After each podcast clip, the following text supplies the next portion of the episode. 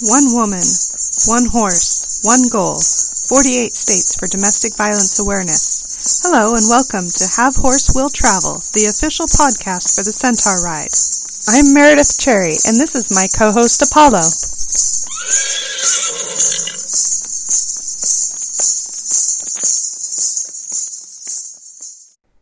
Welcome back. Today's episode is about the five worst drivers and one pedestrian that Apollo and I have come across in 8,200 and something miles of traveling around the country. The original plan for this episode was a whole list of reasons that I would not recommend that people ride a horse on the road, but pretty much all of them boiled down to the bad drivers. So I thought, let's just talk about those. Later in the episode, I will also be joined by my friend and Zumba instructor, Mary of Rhythms Fitness Studio in Grass Valley, California, who's going to talk with us about how awesome Zumba is. So let's get started. Bad driver number one people who honk. There are so many people who honk at Apollo and I as we're going down the road.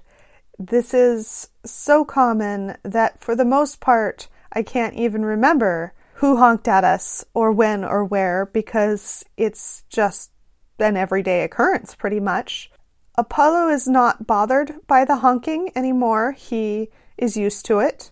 I don't like it because it's loud and unpleasant, but I know that most people who honk are just trying to say hi and they want to make sure that I look at them as they're driving by and waving so that I know that they're excited and happy and saying hi. Otherwise, I wouldn't notice them probably. So I get it. I understand why they're honking, but it's a bad idea. Occasionally, I think there are people who are honking in an unfriendly kind of way, but Honestly, it's hard to tell the difference. Unless it's very clear that they are being rude intentionally, I just assume they are trying to be friendly. However, that doesn't mean that they're not bad drivers, because you should never, ever honk at a horse on the road or a horse anywhere, because horses tend to be afraid of that kind of thing. And it could be very dangerous for the rider and the horse if you were to honk at them. So if you see a horse on the road and you want to say hi, don't honk. Maybe roll down your window and wave or yell hi out the window or something. Don't honk. But among the people who have honked, there is one in particular who stands out as being the worst. A lot of people, when they honk and are trying to be friendly, probably don't know about horses and that horses could be scared about someone honking at them. And so it's understandable they might not realize that this could scare a horse. However, the worst driver earns this distinguished title because that driver was pulling a horse trailer when she honked at me. And yes, she was being friendly. She also rolled down her window to wave and had a big smile on her face, so I knew she was trying to be friendly. But I can give a pass to the people who don't know anything about horses and don't realize that it could be scary. But someone pulling a horse trailer should know better. And yet she did it anyway. So that was shocking, to say the least. I'm still, when I think of it, I'm kind of shocked about that. Of course, that's the case with all of these drivers that are on my top five list. They are all shocking in their own way. Bad driver number two people who yell. We don't get yelled at very often. Typically, if anyone's yelling, they're just going, Hi! Or, A horse, a horse! That's usually the kids. That's fine. I mean people who yell angrily, who are irate that I'm riding a horse on the road.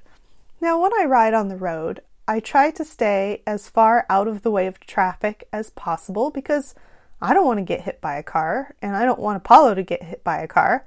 So I'm trying to stay out of the way. Sometimes I will move out into the lane either because there is nowhere else to go for that stretch of road and there's no shoulder and there's no way to get off of the road. I have to be in the lane, but I'll still try to stay on the side. Sometimes I go further in the lane and signal traffic that I need them to stop for a very brief stretch for a particularly hazardous section of road, such as a really dangerous bridge or something like that, where I just need to get past that little stretch where it could be disastrous for someone to pass me. And so I just need them to wait a moment until I get over that. And typically people are okay with that. Either they'll wait for a break in traffic and go around, or they'll wait behind me. And that's great. But every once in a while, whether we're holding up traffic briefly or just minding our business on the side of the road, occasionally people will yell. Usually it's yelling something rude as they drive past, and I forget about it, you know, within a day. And yet, the worst of these drivers who yell, I very clearly remember because I was not in their way first of all. I can understand if I was actually in their way and they had to wait, they might get angry. Not that it's a good reason, but it's more understandable. But this was on a fairly minor road, two lanes. It was a city street. So there was a lane in each direction, but it was not heavily trafficked. The car that passed us, that did the yelling, was coming up from behind and there was no oncoming traffic. There was the whole road that he could have easily just gone around, no problem. But instead, he decided he needed to go around and yell and curse and make rude hand gestures and then zoom off as fast as he could. And it was so ridiculous because he could have just passed like any slow moving vehicle that he might have come across. Technically, Apollo and I are slow moving vehicles by law. We're a vehicle, or Apollo's a vehicle. I'm not a vehicle, I'm the driver. Uh, but yeah, he couldn't just go around and continue with his day. He had to make a big deal out of it and cuss us out. And it was very rude and very upsetting that someone could be that rude to us when I was not even, you know, impeding them from getting anywhere. Completely uncalled for. So that person, therefore, is on my top five worst drivers. Worst driver number three people who are impatient. This happens all the time. People are in such a hurry to get where they're going that if I am unable to be off of the road and I have to be on the edge of the road where the drivers need to move over a little to go around, they can't wait to do it. They need to go right now. And so they will jump into the oncoming traffic if there is any and zip around when there's no room to do so safely. Or they won't jump into oncoming traffic and will just squeeze by and it's dangerous, first of all. It's terrifying. And so I wear a mirror on my helmet so that I can see everyone behind me, just like a rear view mirror in a car. I can watch for traffic approaching from behind. And this is very useful. And I'm always listening also for vehicles, but looking and listening, looking and listening, especially if I hear anyone coming, I'll watch them in my mirror and see what they're doing and also look ahead to see if there's any oncoming traffic and how this is all going to play out. That way I can be ready to react if they're going to do something stupid because it happens so often. I have to be prepared for that kind of thing. So, generally, I just try to move over more if I can, or maybe stop at a driveway or a wide spot for people to pass. But I can't be stopping all the time every time there's a car because we'd never get anywhere. We're already going slow enough. And also, legally, I don't have to, but I do try to be safe. So, whatever I need to do to be safe, even if I'm not required to, I'll still do it if it makes sense to. But anyway, people who are impatient, usually I just sigh and shake my head and keep going with my day. But every once in a while, someone is so impatient and does something so completely wrong that I get irate about it. And especially if it's just been that kind of day all day, person after person driving dangerously around me and Apollo, then my patience starts to wear thin. And so the most embarrassing time for me that there was a rude driver around me, so they don't really necessarily deserve to be in the top five, but it's so memorable that they're in my top five. There was a gravel truck driver who needed to turn from a side street onto the road that I was traveling along. This was also a smallish side road. I'd been going parallel to a highway for most of the day on a rail trail, so I'd been doing pretty well with not having to deal with traffic. So it wasn't a matter of me being fed up with people at this point. But this driver turned left to go down the side road that Apollo and I were riding along. And to turn left required that they head towards me uh, head on. But we were close enough to the intersection at that point, and they had such a wide turning radius that when they turned left, they were headed right at us. And even though they were able to complete the turn without hitting us, they had to do it very close. And it looked to Apollo and really to me like they were going to run us over. And so Apollo got scared and I got mad. And the driver was oblivious and kept going. And I unfortunately was so upset about this that I lost my manners and flipped him a bird. I generally try not to do that. First of all, because I like to be a nice person, but also as a solo woman traveler on a horse. If anyone really took offense to it, we could be in a really bad situation if they were to like up the ante and maybe veer towards us on purpose or something. You know, it could get really dangerous. I'm not in a good spot to be acting even that level of aggressive. So I lost it though. It's happened a few times.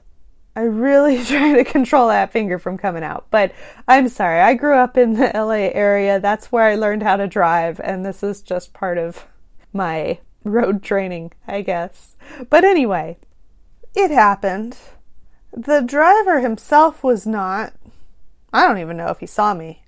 But unfortunately, that intersection coming from the other way was my hostess for the night on a four wheeler who knew we were coming because I'd given her an ETA and she knew we were close. And so she'd hopped on her four wheeler to come out and meet me and show me the way into her property. Super nice. And she happened to get to the intersection just as this all happened.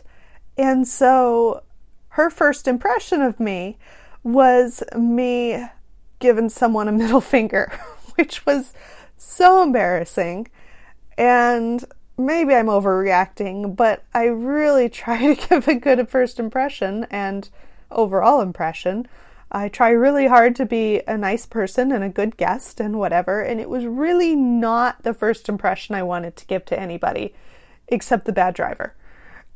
And so I was so embarrassed, but luckily it worked out. She had also seen what he had done and completely agreed that it was ridiculous. I was almost at the intersection. I could have been out of his way inside of 15 seconds.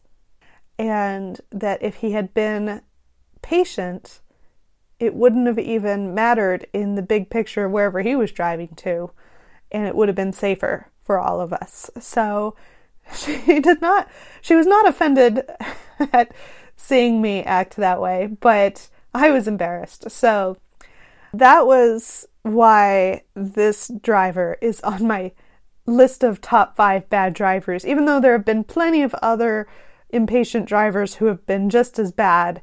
The timing was such that it was embarrassing. Of course, it's not very often that I get that upset enough that my middle finger comes out without me even like, whoops, where'd that middle finger come from? It happened again. Doesn't happen very often. So that it even did with this guy, he probably does deserve to be at least on the top 10 bad drivers, if not the top five. So. Number four on the bad drivers list is people who drive too fast. That's probably like 90% of people. But generally I can accept it as a unfortunate road hazard. It's just how people drive. I am aware of this and try to stay on the quieter roads whenever I can. Not only because it's more pleasant, but because it's more safe when people are going slower. Usually, when people try to pass me, they don't slow down, or at least not perceptibly. And I am watching them because of that rearview mirror. I'm watching pretty much everyone that's approaching me. And sometimes I can tell that they slow down, and I really appreciate that. But most of the time, they don't slow down. And if they think they're slowing down, they're not doing it enough because I can't tell. But that, as I said, is why I try to stick to the quieter roads. And yet, even on the quiet roads, sometimes people just go too fast. The driver who's made it onto my top five bad drivers list was one of these. I was riding Apollo down a very quiet residential street. The speed limit couldn't have been more than 40. It was paved, but it did not have any road paint on it. It was two lane width, but not two lane painted. So, quiet street. Uh, the more paint, the more busy a road tends to be typically. So, that there was no paint means it's a pretty quiet road. I had seen maybe one car in the last 30 minutes. Like it was really quiet. And then, pretty much literally out of nowhere, this motorcyclist thought he was speed racer driving down the road and flew past us. I would not be surprised if he was going double the speed limit. He was going so fast. He was literally almost a blur as he went by, just this black little crotch rocket of a motorcycle with his matching jacket and helmet like Speed Racer. And he was just flying. Luckily, there was plenty of room on the side of the road to get out of his way.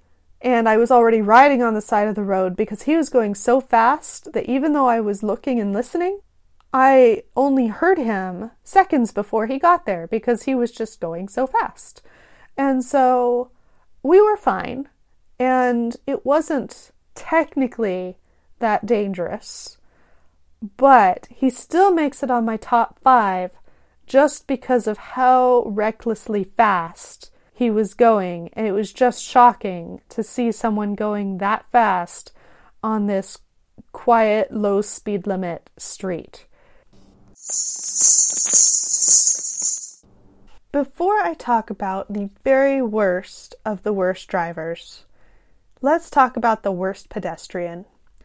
I was going through a medium sized town, and as usual in towns, people wanted to meet the horse. You know, it's very exciting to see a horse in town. That doesn't really happen in most towns. And so I had gone onto the sidewalk where the people were who wanted to pet him, and they were, you know, enjoying meeting Apollo.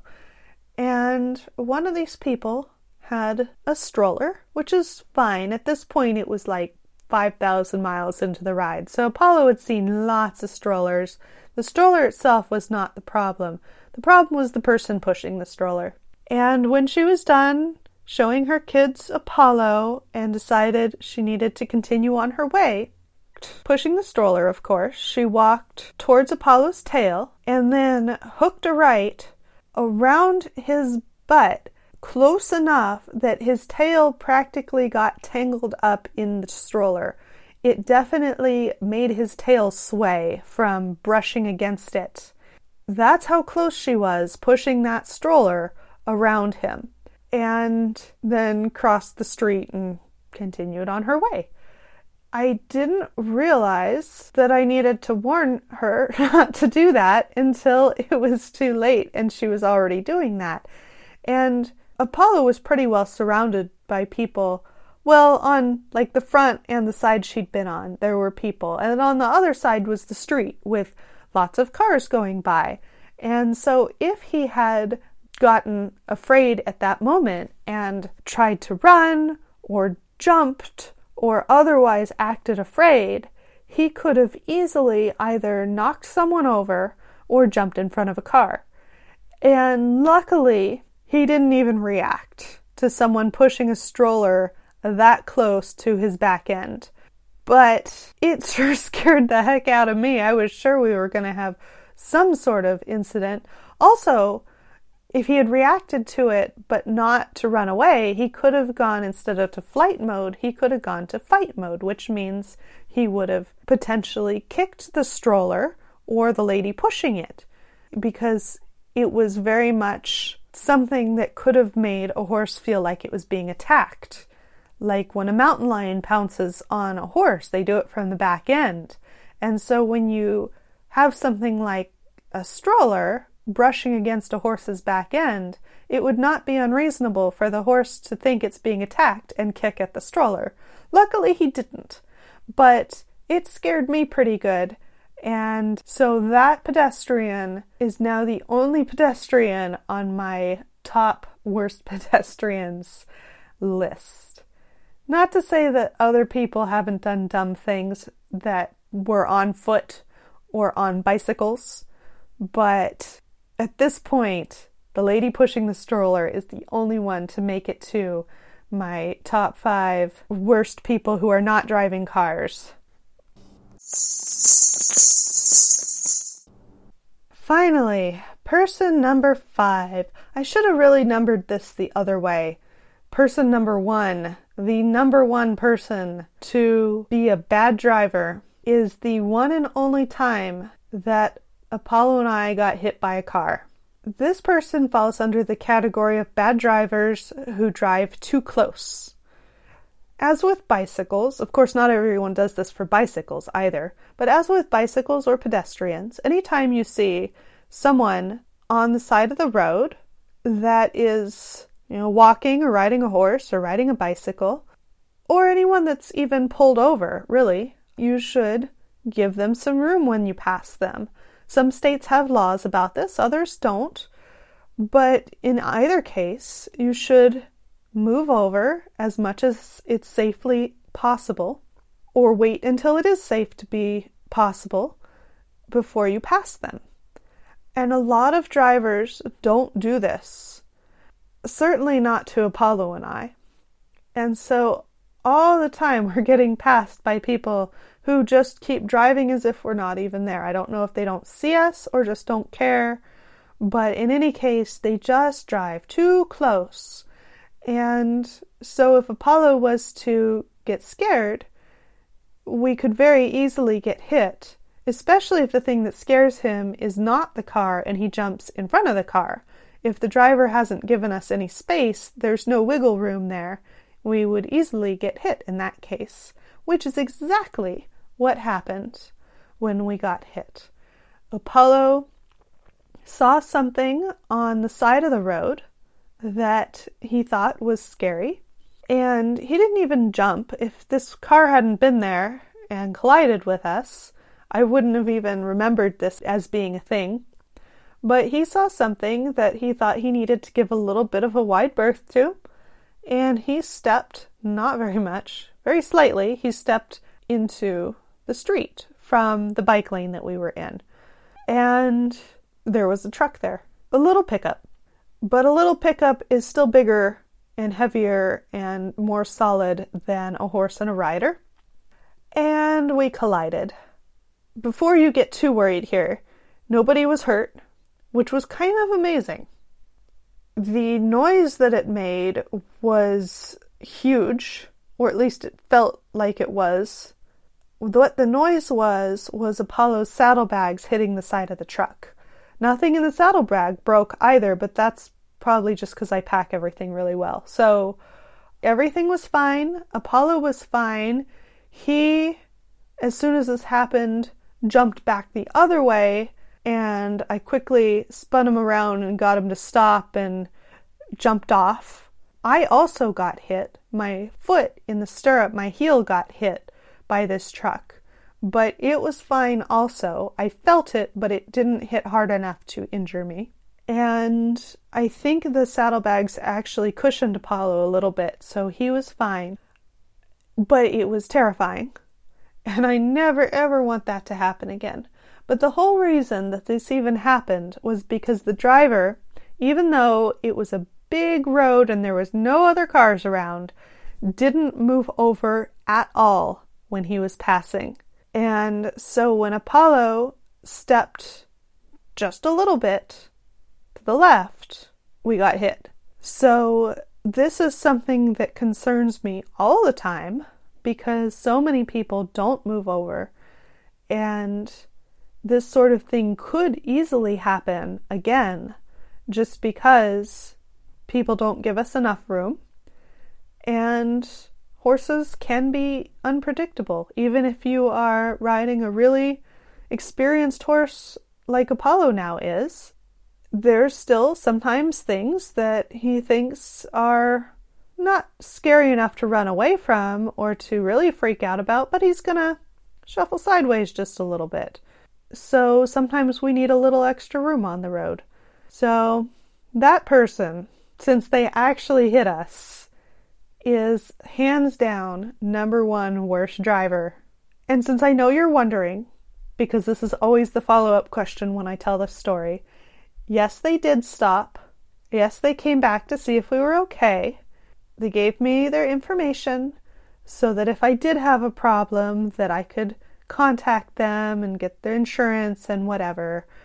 But still, they're still on my number one worst driver list just because it happened. Now I would like to welcome special guest Mary of Rhythms Fitness Studio in Grass Valley, California, who is my Zumba instructor. Hi, Mary. Thanks for joining me. Of course. Happy to join you. I think our listeners would love to hear a little bit about the amazing world of Zumba. Can you tell us about it? I certainly can. Um, as you know, I owned a fitness studio in Grass Valley in Nevada County in California for many years, and um, we focused on having Zumba as the primary platform for fitness and dance and happiness, quite frankly. And so what I can tell you about Zumba is that it is over a decade old at this point and is actually one of the most popular ways to move the body around that exists on the planet, and it is actually a worldwide program. I don't think there's a country left on the planet that doesn't have at least one Zumba instructor, and in most of the first world countries, there are countless numbers of young people and older people who have been trained to be Zumba instructors. It's very easy to find a Zumba studio. You can go to zumba.com and it will say find a class and then it, you can just search along until you find something that's very close to you and it will describe not only that there's a Zumba class but what kind of Zumba class as well because there are several different types. To focus today just on Zumba, there is regular Zumba. You all have probably seen the advertisements on television, and for many of us that looks terrifying because it's so fast and so wildly fun. But I'm happy to say Zumba also has what they call Zumba Gold. And Zumba Gold is a much gentler, more doable kind of a class for people who are of a certain age. Let's say, well actually, you know, it kind of varies what the age might be In my particular Zumba classes, we have between 60 and 90 years old. And those are all people who feel that they want to be standing, dancing, their focus is on dance, and it's steps that can be easily done. There's also another type of Zumba Gold, which is a seated Zumba class for those of us who no longer feel that we're stable enough, balanced enough to be actually standing up and kind of tapping our feet around and making our feet move rather quickly. So those are all worth looking up. Regular Zumba, Zumba Gold, and then the very gentlest of Zumba Gold. You would have to call the local facility to find out what kind of Zumba Gold they're doing. Likely it would be both types. But it's very, very fun. The slogan for Zumba is ditch the workout, join the party. And that's truly what it's all about. Frequently the people who go to Zumba are people who are not the kind of folk who go to a gym. They're the kind of folk who can say to themselves, I can get up this morning and go dancing. I don't want to go work out with machinery and I don't want to go on a uh, recumbent bike. I want to go dance and have fun. And so if you or any of the folks who are listening feel that that's more your type of fitness, that's a perfect way to try it out. It is Latin music. If you love Latin music, you'll be in heaven. If you think it's pretty good music, you're going to learn to love it all the more. If you don't like Latin music or want, have no desire whatsoever to learn how to do Latin dance, it may not be your thing, but it's worth a try because it is so very fun. Even the roots of Zumba are kind of hilarious. The gentleman named Beto Perez, who started Zumba, actually was a fitness instructor who went to one of his big classes in his big hometown in South America. And what happened there was he forgot his music. And in a panic, he ran to his car, brought out his regular dance music, and proceeded to create for this class some dances and some fitness moves blended together and to his amazement, they had such a great time that over the next couple of years, he and some investors put this together and created this magical kind of program that exists now all over the planet. The original owners still own it, and it is amazingly consistent. It is truly a very, very fun program to be part of.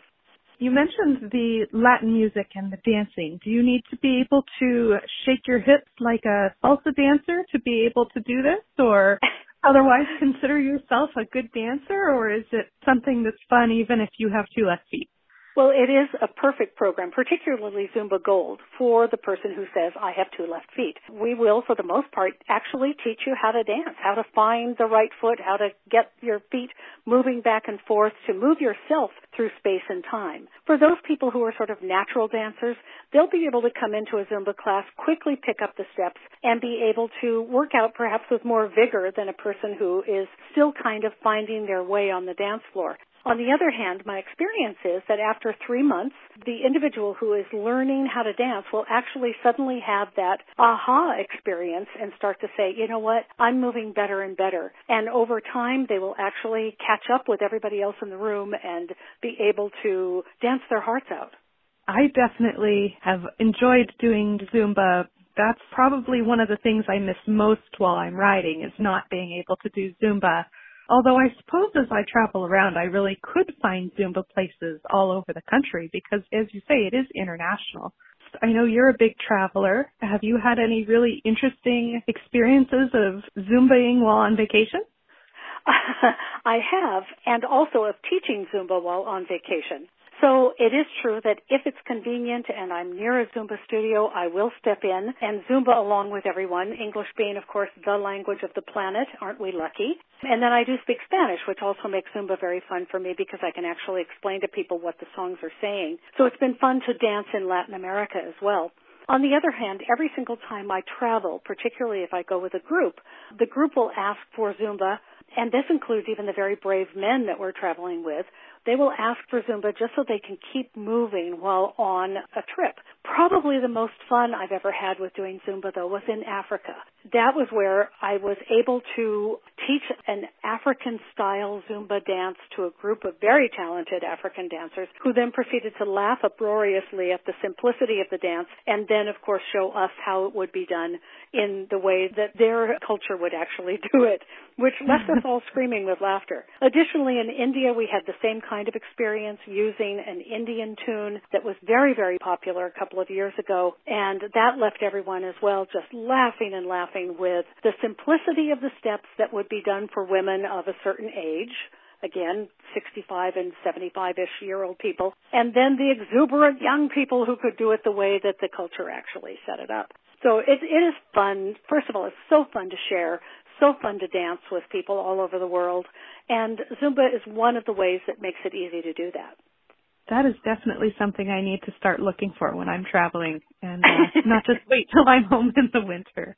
Um, so just to be clear for people who have never Zumba'd or seen or heard of it before, it's dance based and it's Latin based, but it's not a partner dance. So you don't have to bring your significant other. You don't need to know anyone in the class. You can just show up and dance and shake your booty and get some exercise.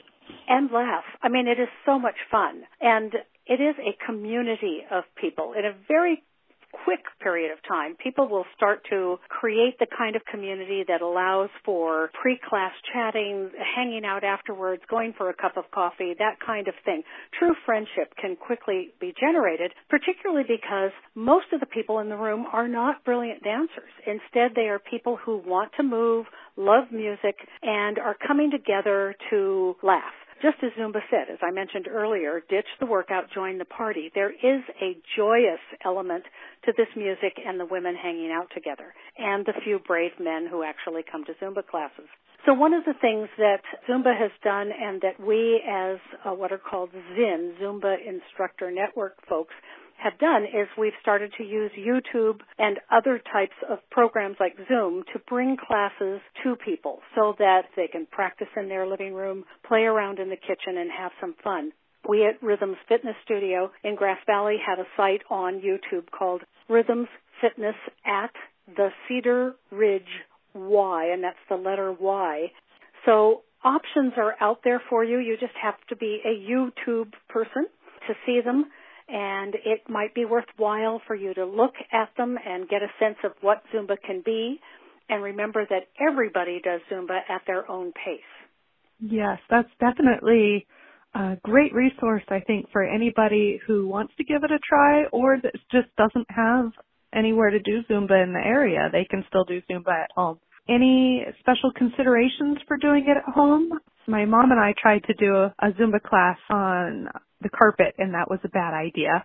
uh, I definitely, with the, the twisting and turning, needed a little bit of more slippery floor. Anything else people should know before they come to their first class or do one at home? You know, that's really true the issue is that because in Latin dance you do a lot of foot movement, uh, kind of side to side, and then leg movement side to side, frequently you do need a smoother floor like a hardwood floor, laminate, tile even is all fine. And you do need good shoes you should consider looking for shoes that will wrap around your foot, like tied shoes, Velcroed shoes, not your house slippers. Wear something that gives your foot some real support because they'll be working hard actually. Even in a gentle class, your feet will be moving and you want that to be a consideration. And in addition to that, have a glass of water, a bottle of water somewhere close at hand because you will start to perspire. Mm-hmm. Mm-hmm thank you for sharing with everybody about one of my favorite things to do. I would definitely encourage anyone listening to give Zumba a try, and I will include a link to the Rhythms Fitness Studio YouTube page and Facebook page and the website in the show notes and podcast description, so you can find those there or just look them up. Thank you very much for this time, and thank you everyone for listening. Thank you. Mm-hmm.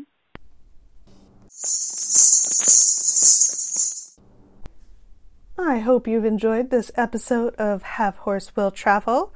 If you would like to hear more of our adventures, apart from, of course, listening to all the previous podcast episodes, you can follow on Facebook, Instagram, Twitter, and on my website, www.centaurride.org, C E N T A U R I D E dot O R G and you can find a link for that in the podcast description, as well as links for Rhythms Fitness Studio and Zumba International.